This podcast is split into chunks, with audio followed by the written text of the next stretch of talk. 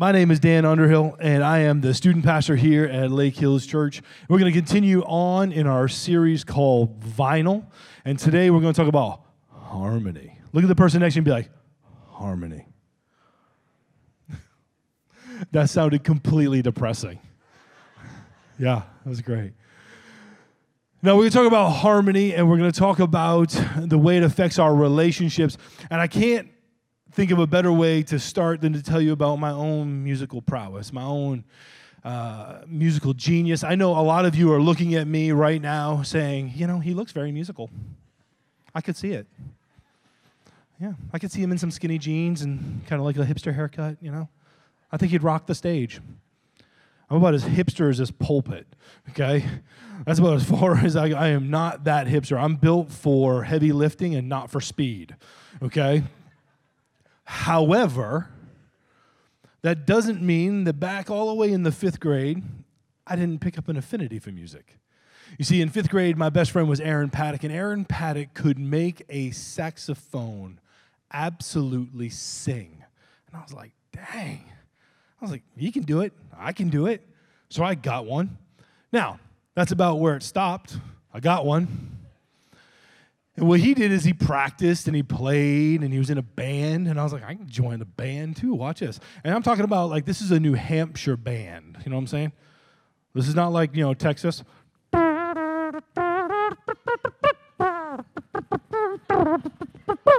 know, like that whole, it's a little too much laughter from up there. I think that was some sort of joke about me. But I mean, we were just doing the best we could with this band, you know. And you know, we would play, we'd march in some parades and things. And I got this thing, and I didn't practice. I didn't read the music. I mean, I learned one song, and I'm like, I got this. And I remember clear as day the day that Aaron gave me some powerful advice. It was the day that I'm just sitting there next to him, and I'll, I'll, give you a little example of how I played. They would just start, and I would literally just grab this saxophone and be like, I would push any knob, any button, blow air through it with zero musical talent whatsoever. Like I was just right, and I was like, that sounds good, right? He's like, no, it's horrible. He literally looks at me and goes, you know, one day you really should learn how to play it. This is about a year in. Okay, so I was like, ah, nonsense.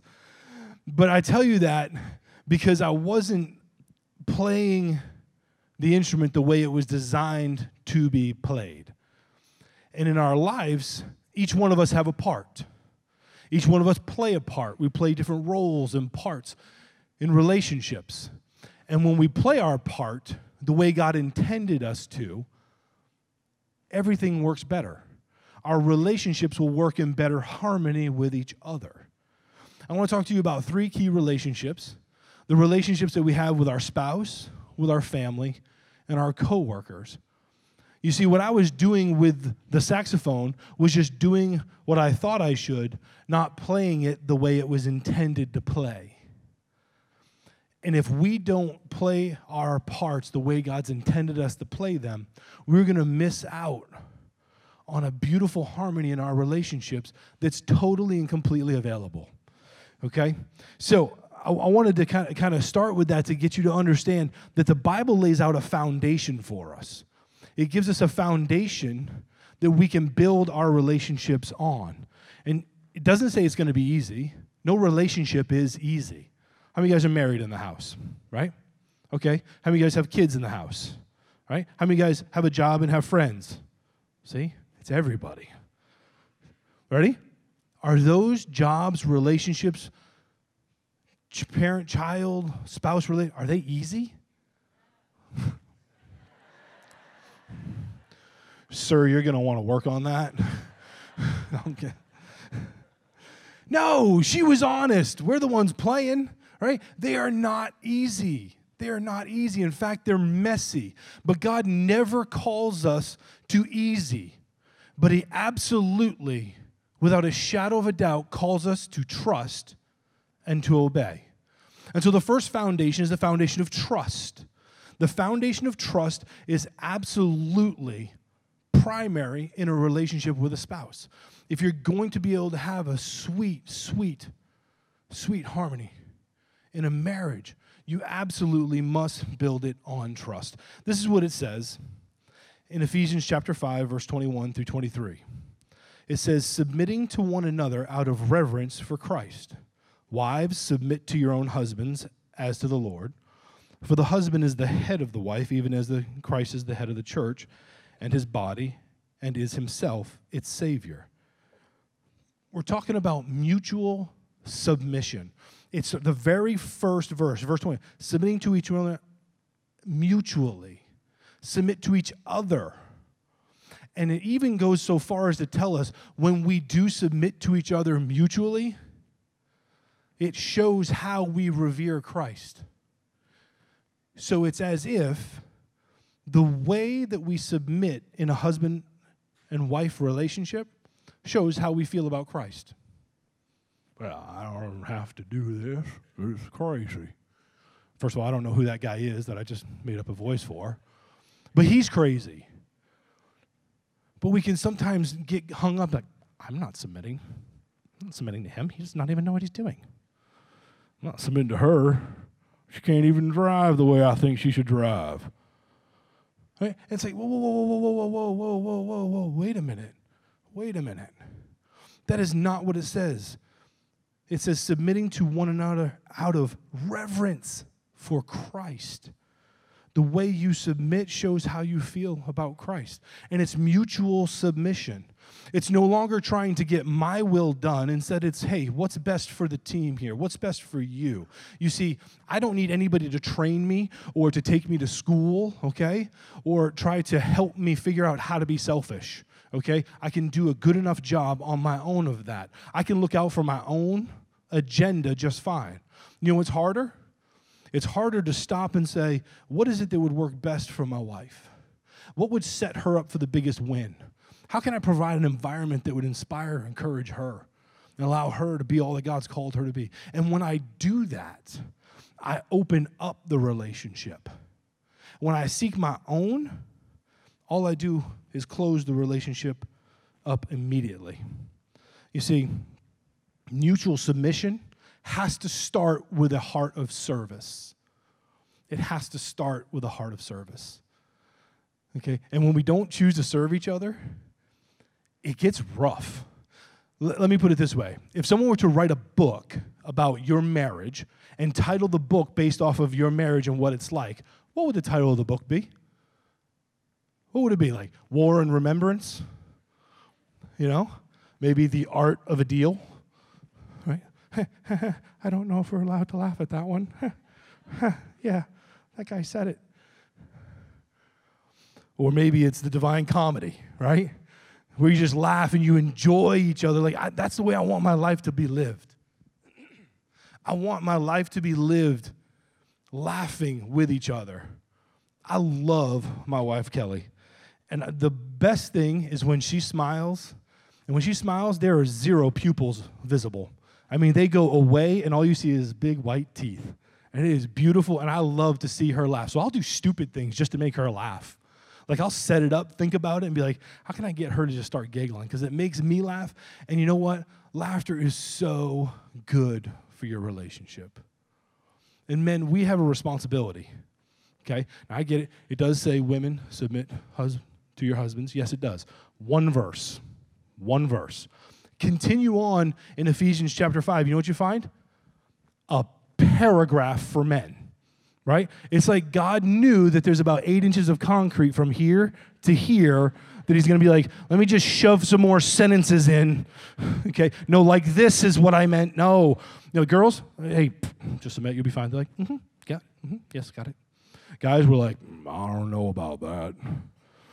Right? And we have to figure it out. But as you continue on in that passage, it says, submit as Christ laid down his own life for her, the bride, the church. So husbands do the same. And in fact, it goes on to tell you that he did it with intentionality. He did it on purpose. And he did it to present her, the scripture says. Look this up later back to the Heavenly Father without spot or wrinkle. There was a job that he was doing. You see, I got Kelly one way the way that her parents had raised her. When I made a covenant and I bought a ring and said, I want to spend the rest of my life with you, there was her context, there was her education, there was her community, her church. All that she had been exposed to made up Kelly, and it was mm-mm-mm. fine. Fine, fine. Way above what I deserve. And that does not alleviate me of the responsibility of bringing her back to God in better condition than I found her. That's what this is talking about. So, men, we have a job to do. And if we are candid for a moment, I know, at least for me anyway, I'm the one who does most of the wrinkling.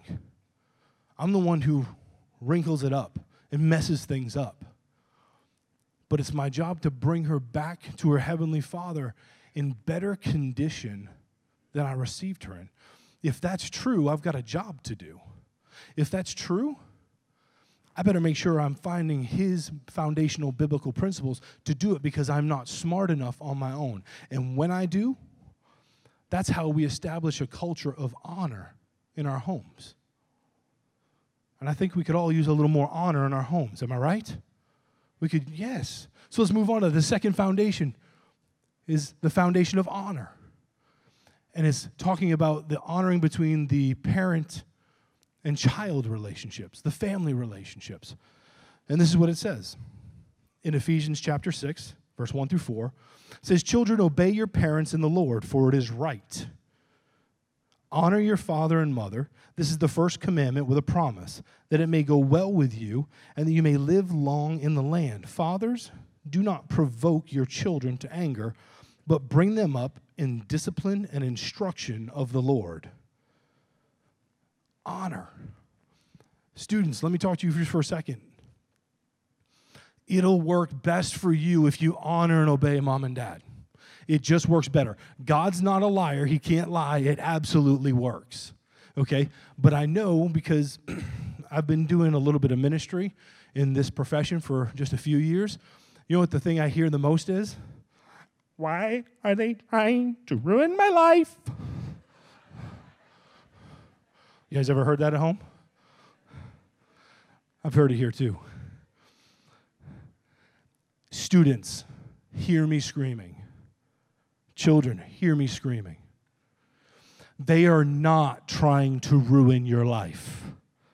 There is no way that a parent would spend the $8.2 trillion that it costs to raise a child today in Lake Travis if they were trying to ruin your life. They'd be like, do it yourself. I'm buying a new car. They're not trying to ruin your life. Your parents are not fighting with you. Hear me. They are fighting for you. They want to see you do better than they did. Therefore, they can't tolerate you acting the same way they did.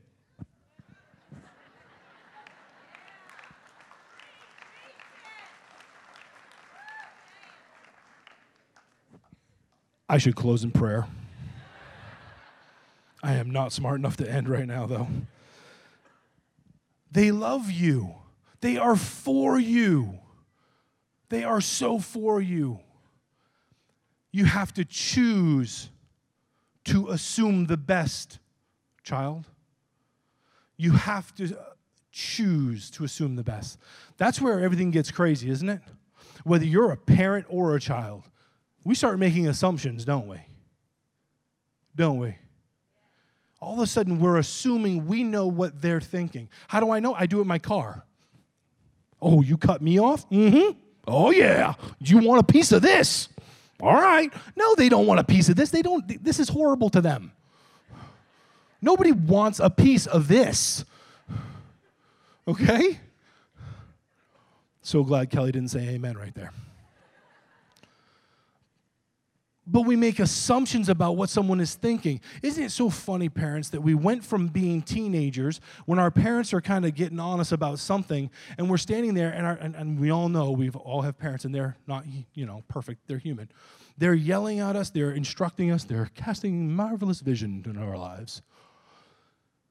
and they're telling us, I know exactly what you're thinking. You're and you're sitting there going, that is not what I'm thinking at all. And parents, we've been there as the child, haven't we? And then how quick does it shift to the other side where immediately, I know I do this. My kid looks at me and says, But dad, and I'm like, I know exactly what you're thinking. And they're like, No, you don't. We assume certain things, and we need to assume the best of each other. What would our home relationships look like if we assume the best of our children? Now, I know I have four sweet little angels that reside in my home. Okay? I have damage on walls to prove that they're not always having the best of intentions. That doesn't change my parental role. I choose to assume the best, to see the best come out of them. I have to choose to assume the best. There's also not an expiration date on these verses. It says, honor thy father and mother. It doesn't say until you're 18 and then you're done. It says honor. And I understand. I came from a situation that it wasn't easy to honor. I didn't have what a lot of you are providing for your kids today. And I don't mean materially, I mean character and value wise. You're doing a great job. And it's better than what I had available. However, just because my parents' character was not honorable didn't mean that I was allowed to not honor. You see, when I chose, when I choose to honor my parents, it's not talking about their character, it's showing mine. And I will show my character regardless of my age. I will show my character and my integrity regardless of my location or circumstances. Say, that's my father. No, he's not perfect. Don't say nothing about him. I'll come at you all sorts of crazy. That's my mom. Yes, she is missing a few screws. I love her. Don't you say nothing bad about her. And I love her. All five foot four crazy. I love that woman. And I will honor them because they're my parents. And God will command a blessing into my life if I choose to do it. It's kind of self serving, kids. God says, I'll honor you. But then the verses go on to talk about provoking. Parents, do not provoke your children. How many of you in here get on it? Don't you lie in church? How many of you, because I'm one, how many of you mock your kids right to their face? You'll mock them. They'll say something stupid, and you will act, oh, you bunch of lying people in church. I'm the only bad guy here? Okay. Just so you know, I'm with them on Wednesday nights. I'm gonna find out. But I will, I will mock my kid. They will say something stupid to me, and I'll be like, Did you just say, look at you up here stirring Kool-Aid, you don't even know the flavor? And they're like, Kool-Aid, flavors? What are you talking about? I mean, I will, i will chest bump my son and knock him clear across the room be like, should have known. Don't bring a knife to a gunfight. Right? I mean, I, I will, and it, it, we're human, we're fractured, we're all making mistakes. I'm not advocating this, I'm just saying I'm messed up. And so are you, and relationships are messy. But I can't provoke my kids. I can't provoke them. You know why we usually provoke? Is when we lack understanding. We typically provoke when we lack understanding. If we don't understand it, then we'll provoke it. We'll push at it. We'll make fun of it. We'll question it. And I'll tell you right now, parents, your kids are dying for your vision. They want someone to lead them. They are dying for vision. How do I know? I was preparing a message for our kids here on Wednesday nights and I was going to show the entitlement versus sacrifice mentality. How many of you guys have heard about the entitlement generation? You've seen it, they work for you, something, whatever. Yeah, I was great. I was preparing a message going, yeah, entitled kids. Mm, yeah, a bunch of entitled. You don't even know. I had a rock growing up. That rock was my friend. And I was happy that I had a rock. And the sand was jealous of the rock because the rock was my friend, the sand wasn't. You got an iPad. No, I was, I was all mad doing this whole thing. And I'm like, wait a minute. And I started to look at it and say, entitlement is the antithesis of sacrifice. And I was like, these kids sacrifice. I wanted to find that they didn't sacrifice, but then I started looking at their schedules. And I said, These kids get up at five o'clock and go to acceleration camp before they end up going to practice. Then they go to practice, then they go to school. After the in school, they're taking AP classes, so college level classes. And then they're doing something extracurricular, whether it's football, it's dance, it's band, it's HOSA, it's DECA, it's some sort of club. They're in choir. I was like, these kids know how to sacrifice. It has nothing to do with entitlement. I'm not saying that there aren't kids that are entitled. I'm not saying that there aren't problems. What I am saying is what is the vision that we have cast that is so compelling for the next generation that they don't have time to be entitled? They're too busy working for the vision God's called them to, and that you cast as the leader of the next generation to say, Come with me, we don't have time for this. You don't have time for that boy right now because you're too busy on your path to what God's called you to. You don't have time for that young girl who's going to wreck your relationship with your parents because you're too busy getting ready for your calling and your career. You don't have time for drugs or alcohol or addiction or problems in relationships and drama. You are called to a higher purpose. Let me show you what it is because I've done the hard work. I've prayed the prayers. I've fasted for my kids. I've put my face in the book and said, God, give me a vision for my kids. And when you get it, they will follow you.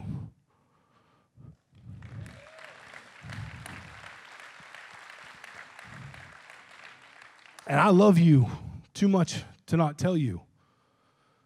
Our kids need a vision. It is one of our greatest, greatest privileges to provide a vision for the next generation. Now, you might be sitting here and say, I don't have kids. You're totally missing me. No, you got kids. I walked into the middle school and they, one of the principals asked me, they said, Hey, do you still have a child here? I said, I got about 400 of them. Why? Every one of them are mine. Every one of them matters. And they may not have my blood, but they got my spirit. They've got my fire. They've got something to do in this world, and it's my job to help them do it, whether they're blood or kin or not. It's my job, regardless of age, race, or location. It is my job to inspire and to lead the next generation. And I'm telling you, they want to. They want to. They've just got to have something compelling enough to put a video game down for a minute. You've got to cast something that's worth sacrificing for. You've got to cast something because the alternative is not worth it. Let me explain to you. There's, there's a portion of Scripture, we're not going to go there. But in Numbers and in Deuteronomy, Deuteronomy 9 and in Numbers 14, it talks about generational curse and generational blessing. And if you do the study, what you'll find is that the sins of the father are passed down to the second and the third generation. But the blessings of God go on for thousands of generations. Now, you have to be keenly aware that you do things like your parents. You didn't mean to. In fact, you used to rant and rave about how when you were a teenager, I won't do it this way. When I have kids, I will do it this way. Right? We all did that, didn't we? I remember the one day I was washing my hands in the sink and I looked down and I went, oh, wow. That looks just like Robert Underhill's hand. That's my dad. And then it was a few weeks later, I heard myself saying something that he said. He's like, oh, if you're not five minutes early, you're 10 minutes late. I'm like, oh, that's a good saying. It's actually smart. Eve, not five minutes earlier, 10 minutes late. That's genius. I made that up. But I realized that my father was passing things down to me, and he passed something else down to me anger. That's been a struggle in my life. I can get hot quick. And I realized, studying these biblical principles, that I have a responsibility in my children whatever I don't conquer in my life, I will pass down to their life.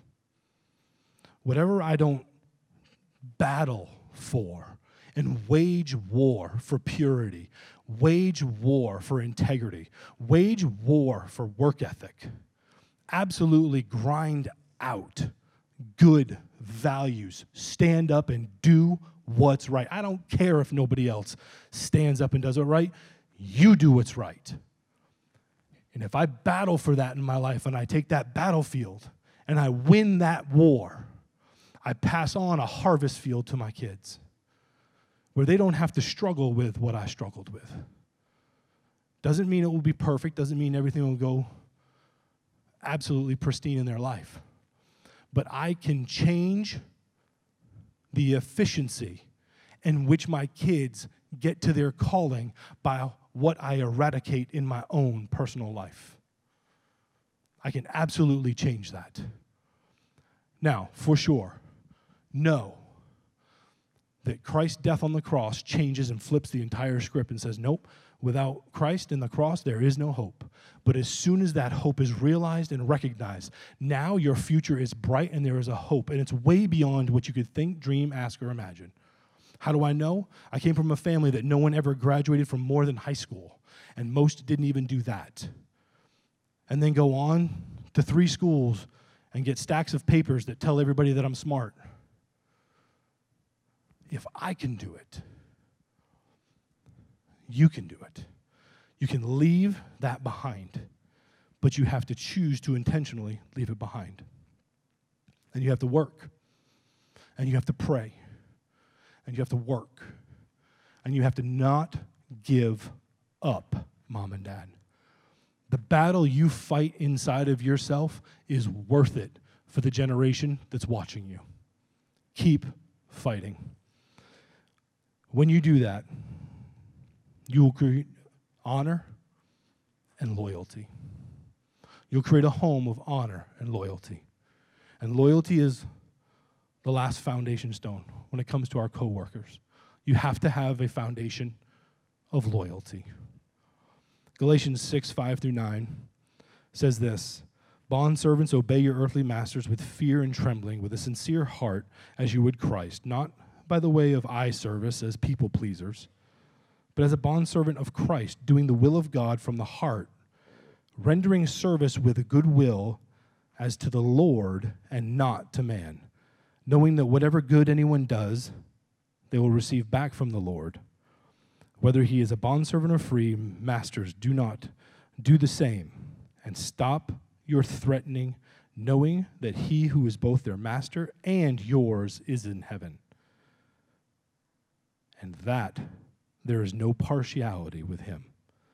I want to give you a working definition of this loyalty a strong feeling of support and allegiance.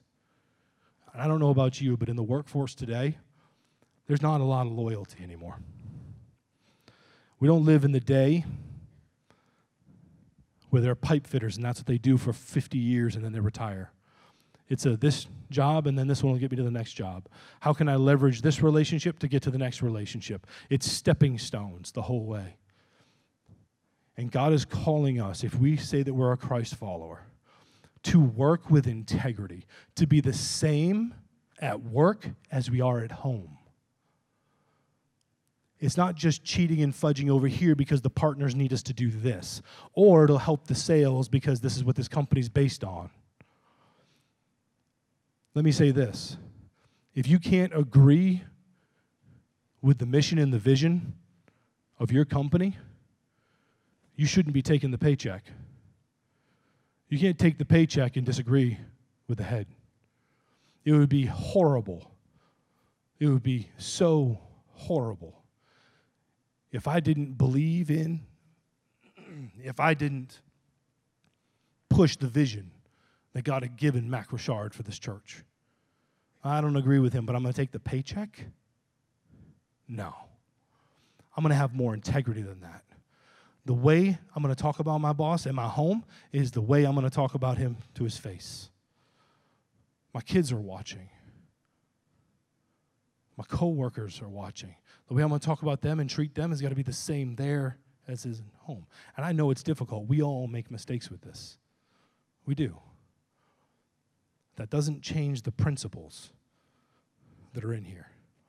You see, your boss is not your God, but your God is absolutely your boss.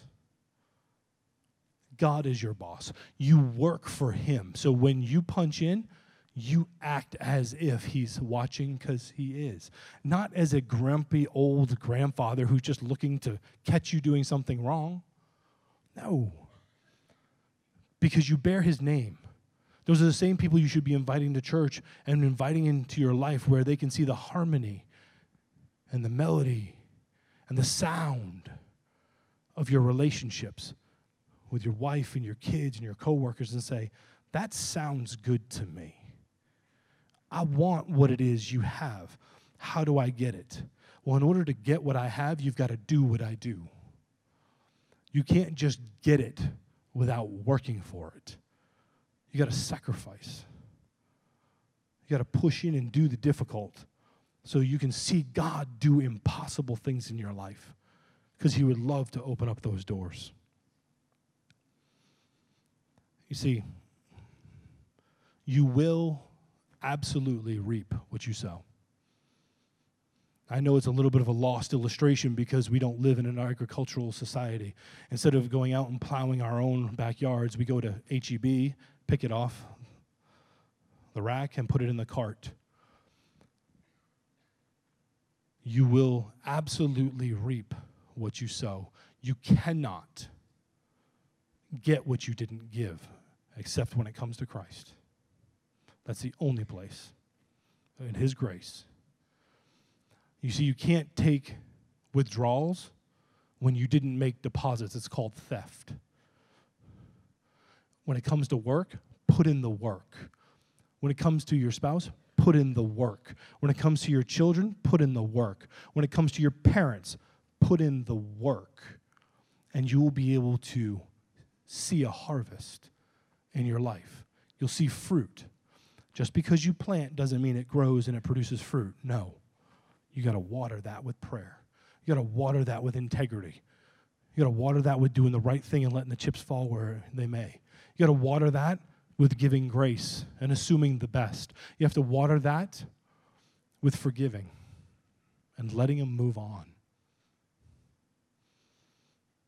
Someone who may have wronged you in one of those relationships that's absolutely crippling you internally.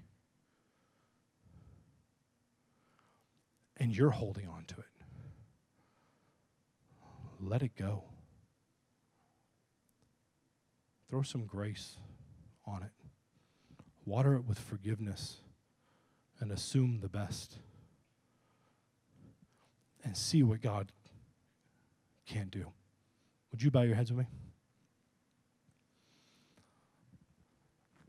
Maybe you're here today because someone loved you enough to invite you. They cared enough to bring you into this place. To hear about relationships, yes, but there is one critical relationship that trumps all the rest. It's the one between you and Jesus that we talked about at the beginning.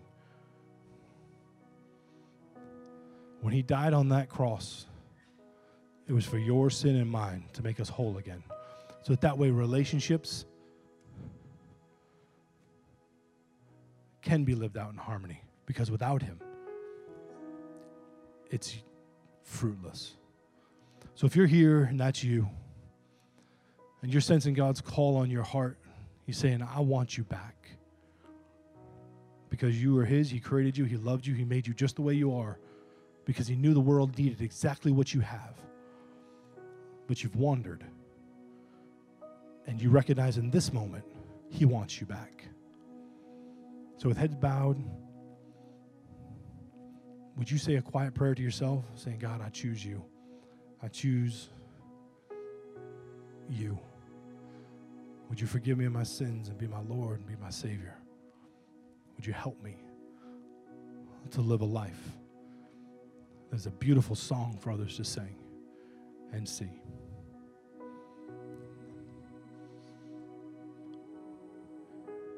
If you just did that, you are so important to God. And You are so important to us. Would you just slip your hand up to let us know because we pray for you? Would you just slip your hand over your head so that way we can see it? Wherever you are. The reason why we have you do that is we want you to know you matter to us and you matter to God. We'd encourage you to talk to someone here on staff about that decision before you leave. But we have a tradition around here that when you put your hands down, we put our hands together and we say, Welcome home. Welcome home.